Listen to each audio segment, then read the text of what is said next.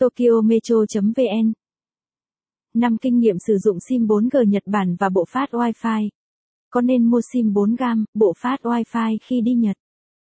Tất tần tật về SIM 4G du lịch Nhật Bản loại SIM 4G mua tại Nhật Bản.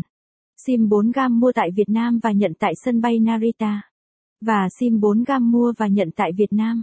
Tổng kết chung về loại SIM 4G và mức giá theo địa điểm mua. Tất tần tật về bộ phát Wi-Fi du lịch Nhật Bản bộ phát Wi-Fi thuê ngay tại sân bay Nhật Bản. Thuê hẳn bộ phát Wi-Fi ở Việt Nam và nhận tại sân bay Narita. Thuê và nhận luôn bộ phát Wi-Fi ở Việt Nam cho lành. Tổng kết chung về các bộ phát Wi-Fi du lịch và mức giá theo địa điểm mua. Nên mua SIM 4G hay thuê bộ phát Wi-Fi đây? Lưu ý khi sử dụng SIM 4G hay bộ phát Wi-Fi du lịch. Kết nối Internet ngày nay chẳng còn điều gì là mới mẻ. Tuy nhiên, Wi-Fi không phải của chùa mà ở đâu cũng có, đặc biệt là nếu bạn đi du lịch phương xa. Một trong những quốc gia đòi hỏi bạn phải tự túc về Internet đó là Nhật Bản.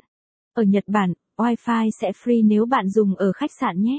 Còn một khi đã bước chân ra đường và mong muốn tự do trải nghiệm khám phá thì bạn hãy cũng tự do mà trang bị một chiếc thẻ SIM 4 gam hoặc bộ phát Wi-Fi cho mình luôn. Check ngay năm bí kíp cần lưu ý trong việc dùng SIM 4G du lịch Nhật Bản hay bộ phát Wi-Fi liền nhé. Welcome to Japan.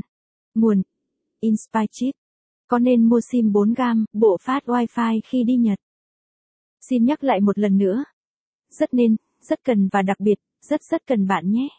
Ngoài việc giữ liên lạc với đồng bọn, trò chuyện cùng gia đình và chia sẻ hình ảnh lên mạng xã hội.